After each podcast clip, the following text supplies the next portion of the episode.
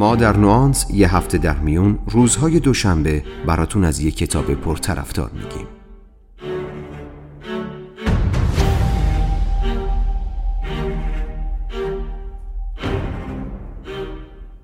نوانس.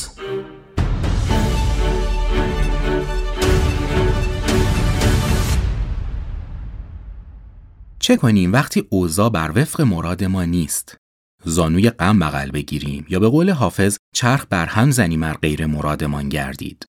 جمله معروفی منصوب به آلبر کامو هست که میگه خودم رو بکشم یا یه فنجون قهوه بخورم. این جمله تو نگاه اول خیلی انتظایی به نظر میاد اما واقعیت شاید همین باشه. هر لحظه از زندگی ما انتخابیه بین دو گزینه بین بودن یا نبودن. شکست هم چیزی جز این نیست. چیزی جدای از زندگی نیست. شکست خوردن و رنج کشیدن هم بخشی از زندگیه. درست مثل نفس کشیدن. شکست ما رو در برابر چهره واقعی زندگی قرار میده. شکست یعنی رویارویی هولناک ما با خواسته ها و تخیلات خودخواهانه که برای خودمون ساختیم.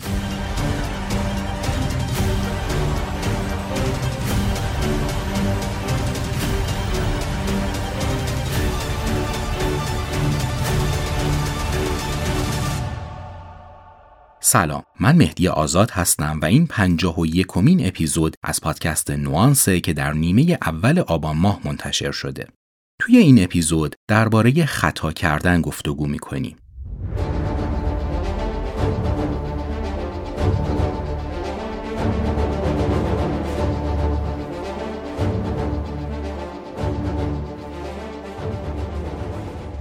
ما اغلب به شکست هامون فکر می‌کنیم. این شکست ها هیچ وقت از صحنه افکارمون محو نمیشن. حتی زمانی که در اوج موفقیت هستیم باز هم فراموششون نمی کنیم. دائم دلهوره این رو داریم که مبادا روزی از این اوج پرشکوه سقوط کنیم. شکست انقدر در زندگی ما اهمیت داره که حتی موفق ترین آدم ها هم خودشون رو با شکست هاشون تعریف می‌کنن. کمتر زندگی نامه ای رو می‌تونید پیدا کنید که بخش اعظمش حکایت شکست های شخص اول ماجرا نباشه. شکست ها طیف گسترده ای دارن. از گرفتن نمره پایین توی امتحان بگیرید تا شکست در ازدواج یا ورشکستگی در کسب و کار. گاهی از شکست هامون خندمون می‌گیره اما معمول اینه که ما از شکست خوردن میترسیم. نه تنها از خود شکست که از قضاوت دیگران در مورد خودمون بعد از شکست هم میترسیم. اما شکست ها می‌تونن بخشی از رشد و پیشرفت ما باشن. به قول داستایوفسکی هرچه شب تاریکتر ستارگان روشنتر. منظورم یه نگاه مثبت افراطی نیست. منظورم خوشبینی هم نیست. در پس هر دوی این نگاه ها جنبه های عمیقی از خودفریبی وجود داره که شاید در وهله نخست زندگی رو پذیرفتنی تر کنه اما در ادامه نه تنها مانع شکست نمیشه که حتی شاید خودش شکست های بزرگتری رو در پی داشته باشه. جنبش های عامه پسند روانشناسی مثبت اگرچه ایده های خوبی رو در دل خودشون دارن اما راهکارهایی که در برابر فرد قرار میدن عموماً بسیار از علم روانشناسی دور و بعضا بر خطا هستند. روانشناسی مثبت طوری به مثبت اندیشی بها میده که انگار سویه های منفی زندگی چیزی از جنس جزام و وبا و هاری چون این برخوردی با سمت منفی زندگی خیلی بعیده به رشد فردی ما کمکی بکنه. سویه تاریک دیگه ماجرا همیشه آنلاین بودن در دوران معاصره. انگار بخش بزرگی از موفقیت برای ما به صورت یک نمایش همیشگی آنلاین تعریف میشه. حتما می‌دونید که قسمت عمده ای از ترس ما از شکست ناشی از این قضیه است که نگرانیم دیگران در مورد مای شکست خورده چه قضاوتی می‌کنن. حالا دنیای کنونیمون رو تصور کنید دنیایی که بخشی از موفقیت کلا به صورت نمایش آنلاین همه چیز ما تعریف میشه. اصلا یکی از جنبه های موفقیت شده توانایی ما در هرچه بیشتر نمایش دادن خودمون در چنین جامعه ای. در این جامعه نمایش ها شکست چه تعمی داره؟ شادی ذاتا ناپایداره و شادی های آنلاین از اون هم ناپایدارتر چون این شادی هایی قطعا ارزش این رو ندارن که سنگ بنای زندگی ما باشن. به خصوصیت رقابتی و چالشی این فضای مجازی چندان اعتمادی نیست چون ما عادت داریم همیشه درون خودمون رو با بیرون دیگران قیاس کنیم. در فضای مجازی این بیرون از هر زمان دیگهی بزک شده تر و قلابی تره. به قول دوستی آدمهای واقعا موفق با کسب و کارهای موفق بیکار نیستن که صبح تا شب برای من و شما پست و استوری درباره موفقیت بفرستن مگر اینکه کسب و کارشون همین نمایش موفقیت باشه. باری پس چه باید کرد؟ شاید اولین گام اینه که بپذیریم شکست بخشی جدا نشدنی از زندگیه. اگه زندگی رو مثل یک سکه فرض کنیم، یک روی اون موفقیت و روی دیگرش شکست. قصد بتسازی از شکست رو ندارم. اما اگر با وجود همه تلاش ها باز هم شکست خوردید، نباید خودتون رو با شکست هاتون تعریف کنید. بعضی شکست ها ممکنه نسبت به بعضی دیگه بسیار سنگینتر و اثرگذارتر باشن. قرار نیست بعد از همه شکست ها به سرعت از جا بلند شیم و انگار نه انگار که اتفاقی افتاده. خود این کار ممکنه های جدیتری در پیش داشته باشه. اما در کل شکست خوردن مثل وقتیه که تو بچگی برای اولین بار دستمون رو سوزوندیم. تجربه خوبی نبود اما یاد گرفتیم دیگه بدون احتیاط به چیزهای داغ دست نزنیم.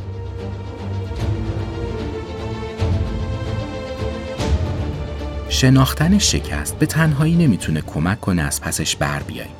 در ادامه می‌خوام براتون از اصول هفتگانه شکست خوردن بگم. باورهایی که می‌تونن در لحظات بحرانی یار و مددکارمون باشن.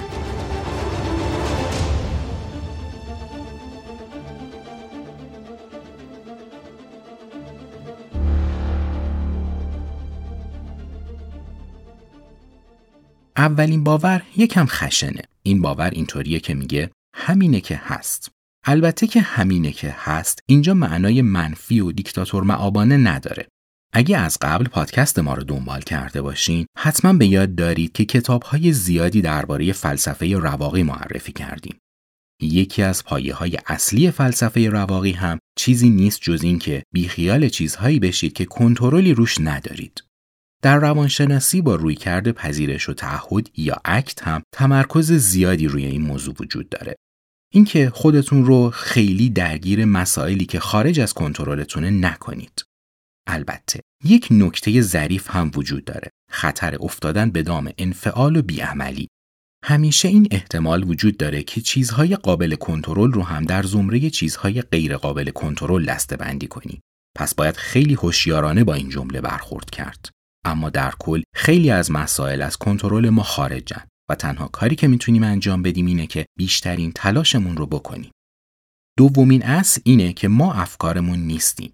فکر کردن دائم به احتمال شکست و دلشوره زیاد اصولا کمک خاصی به حل مسئله نمی‌کنه. نکته اینجاست که حتی موفقیت و شکست های بیرونی هم تعریف ما نیستن.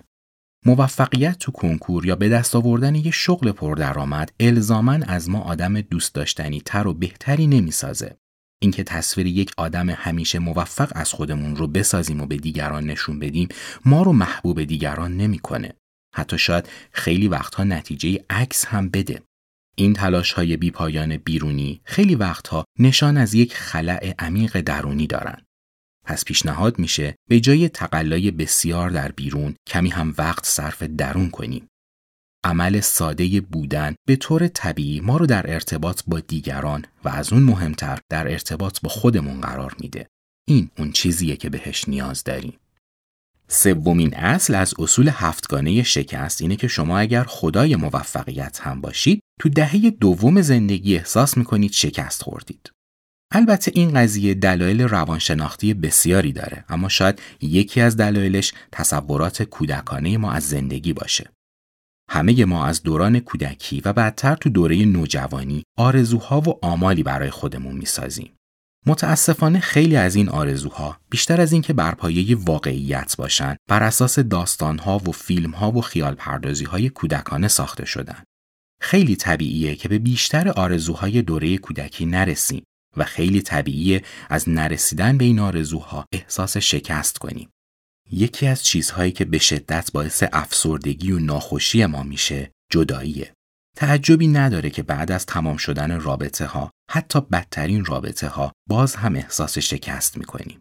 جدایی حقیقتا وحشتناکه از هر نوعی که می‌خواد باشه اما جدایی تراژدی نیست پایان زندگی نیست شکست مطلق نیست جدایی چیزی نیست جز جدایی معمولا بعد از جدایی دچار شک و تردیدهای زیادی میشیم ما کسی رو از دست دادیم که بخش زیادی از آمال و آرزوهامون رو روش فرافکنی کرده بودیم ما کسی رو از دست دادیم که داشتیم ازش به عنوان وسیله‌ای برای گریز از اضطرابهای وجودیمون استفاده می کردیم. شاید جدایی یکی از بهترین شکست هایی باشه که در زندگی تجربه می کنیم. چون باعث میشه با خود واقعیمون بدون روتوش روبرو بشیم.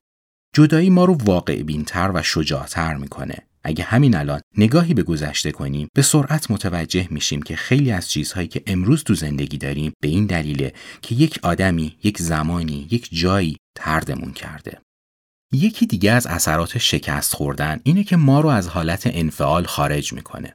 روال معمول زندگی رو مختل می‌کنه و به همون هشدار میده یه جایی یه مشکلی هست. به همین دلیل پنجمین اصل اینه. شکست خوردن یعنی به دست آوردن دانش. زمانی که شکست می‌خوریم واکنش نشون میدیم. درست همین واکنش ماست که مسیر بعدی زندگیمون رو تعیین می‌کنه. شاید حتی فراتر از این باعث میشه کل زندگی رو طور دیگه ای ببینیم. کارآفرین ها، مخترین و دانشمندا معمولا عادت دارن برای کارشون استراتژی های مختلف تعریف کنن. مثلا اینطور نیست که اگر در طراحی یا فروش محصولی موفق نشن احساس شکست کنن. اونها فقط مسیر دیگه ای رو انتخاب می‌کنن. این یعنی داشتن استراتژی. زندگی کردن و حل مسائل زندگی هم تقریبا چنین حالتی داره. اگه هدف درستی انتخاب کردین و موفق نشدین این به معنای شکست نیست. فقط به این معناست که باید مسیر متفاوتی رو انتخاب کنید. در مواجهه با بحران باید بتونیم دو چیز رو از خودمون دور کنیم. ترس و غرور. با کنار گذاشتن این دوتا می‌تونیم شکست رو به عنوان تکه گم شده از پازلی ببینیم که دانش ما رو درباره زندگی افزایش میده. برنامه داشتن خوبه. استراتژی داشتن هم خوبه. اما گاهی حتی پلن B و C و D هم باعث نمیشه حتما به موفقیت دست پیدا کنیم. شاید مهمتر از برنامه ریزی اینه که بتونیم فرصت ها رو تشخیص بدیم و واکنش مناسبی تو شرایط از پیش در نظر گرفته نشده داشته باشیم. هر چقدر هم که برنامه ریزی دقیقی برای مثلا پنج سال آینده داشته باشیم همیشه این احتمال هست که با تغییر شرایط مجبور بشیم اولویت هامون رو عوض کنیم. چرا؟ فراموش نکردیم که خیلی چیزها تحت کنترل ما نیستن. یه بار دیگه به گذشته نگاه کنید. ببینید چقدر از تصمیمات و برنامه ریزی های خوبتون به نتیجه نرسیدن فقط به این دلیل که شرایط تغییر کردن.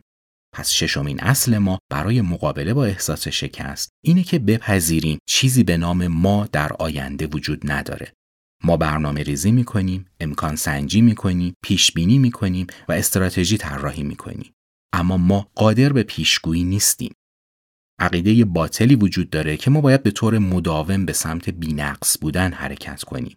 اصولا برای خیلی از ما تعریف موفقیت یعنی تبدیل شدن به یک انسان کامل قافل از اینکه چیزی به نام انسان کامل وجود نداره.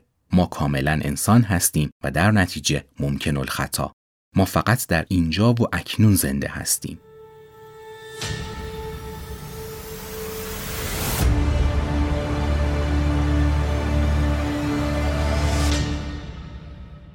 رسیدیم به آخرین اصل از اصول هفتگانه شکست. شاید ارزشمندترین چیزی که در زندگی می‌تونیم یاد بگیریم اینه که درباره نقاط ضعفمون صادق باشیم. به این ترتیب می‌تونیم قوی ترین زنجیره بین خودمون و زندگی رو شکل بدیم. شجاعتی که در اذعان به شکست وجود داره هرگز در پیروزی پیدا نمیشه. پس رو راست بودن درباره نقاط ضعفمون منبع حقیقی قدرت ماست. زندگی واقعی همون زندگیه که نیاز نیست دائما در حال نقش بازی کردن برای خودمون و دیگران باشیم. وقتی به نقط ضعف ها و بخش های تاریک وجودمون اقرار می‌کنیم دیگه برامون ترسناک نیستن.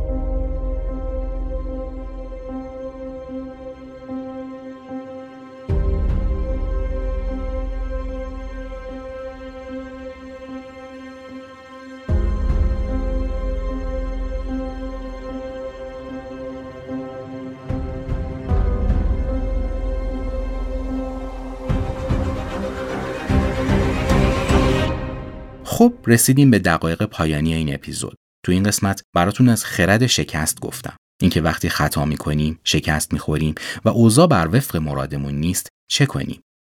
راهنمای من در آماده کردن این اپیزود کتابی بود با عنوان خرد شکست اثر الیزابت دی این کتاب تو ایران با ترجمه خانم هاجر علیپور و با همت انتشارات میلکان منتشر شده مثل اپیزودهای قبلی من تلاش کردم ایده اصلی نویسنده رو براتون بازگو کنم کتاب پر از نکات بسیار کاربردیه که این نکات عموما از دل مصاحبه های خانم دل با آدم های مختلف به دست اومده. قاعدتا اگر بخواید بیشتر از این مطالب بهره بگیرید باید به متن کامل کتاب که البته چندان هم طولانی نیست مراجعه کنید.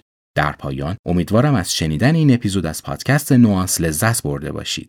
منتظر نظرات و پیشنهاداتتون هستم و تا دو هفته دیگه روز و روزگارتون خوش.